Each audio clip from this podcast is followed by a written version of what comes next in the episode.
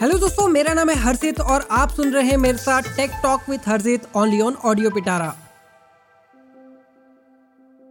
तो दोस्तों, आज हम बात करने वाले हैं why everyone is buying iPhones in India. इसे समझने के लिए चलिए एप्पल की हिस्ट्री को पहले समझ लेते हैं। 1976 में Steve Jobs, Steve Wozniak and Ronald Wayne ने मिलकर इस ब्रांड एप्पल को स्टार्ट किया था। कई सालों तक एप्पल सिर्फ कंप्यूटर्स बनाता था, फिर जाके 2007 में एप्पल ने अपना पहला स्मार्टफोन लॉन्च किया जिसका नाम उन्होंने दिया आईफोन। उस समय तक सभी लोग या तो नोकिया यूज करते थे या फिर ब्लैकबेरी। आईफोन एक रिवॉल्यूशनरी प्रोडक्ट था और उसका कोई कॉम्पिटिटर नहीं था, और इसी कारण एप्पल ने अपने आईफोन के लॉन्च के फर्स्ट वीक में ही 3 लाख से ज्यादा आईफोन्स को सेल कर दिया।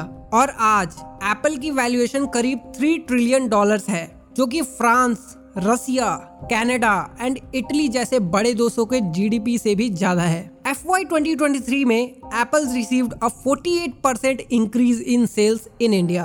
और अभी कुछ साल पहले ही having an iPhone was a status symbol in India, but now चीजें बदल गई हैं। लोगों के पास ज्यादा कैश फ्लो हो गया है, जिसके वजह से वो एक परफॉर्मेंस डिवाइस जैसे कि आईफोन लेना ज्यादा प्रीफर कर रहे हैं। लोग तो सच में पूछते थे कि बहुत दर्द हुआ होगा ना आईफोन लेने में, बट अब चीजें थोड़ी बदल रही हैं। एप्पल ने इंडिया में आईफोन को एक स्टेटस सिंबल से हटा के अल्ट्रा प्रीमियम स्मार्टफोन की तरह दिखाने की पूरी कोशिश की है, और ये हुआ है जब टिम कुक 2016 में इंडिया आए।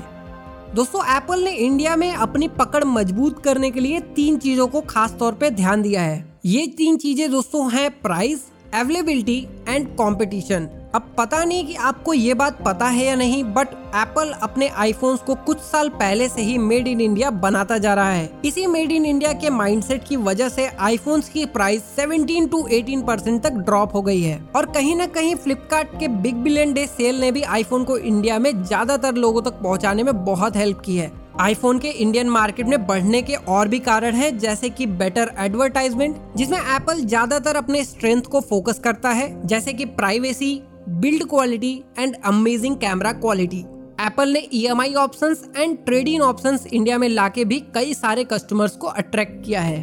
ओवरऑल मुझे लगता है कि एप्पल ने काफी स्ट्रेटेजिकली इंडियन मार्केट को कैप्चर करना स्टार्ट किया है, और ये हमारे लिए बहुत अच्छी बात है, क्योंकि इससे किसी भी ब्रांड की मोनोपोली क्रिएट नहीं होगी और हमें कॉम्पिटिटिव प्राइस में बेटर डिवाइस देखने को मिलता रहेगा।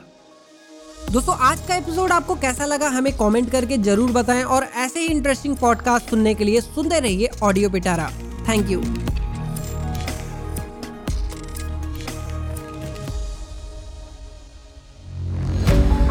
ऑडियो पिटारा सुनना जरूरी है।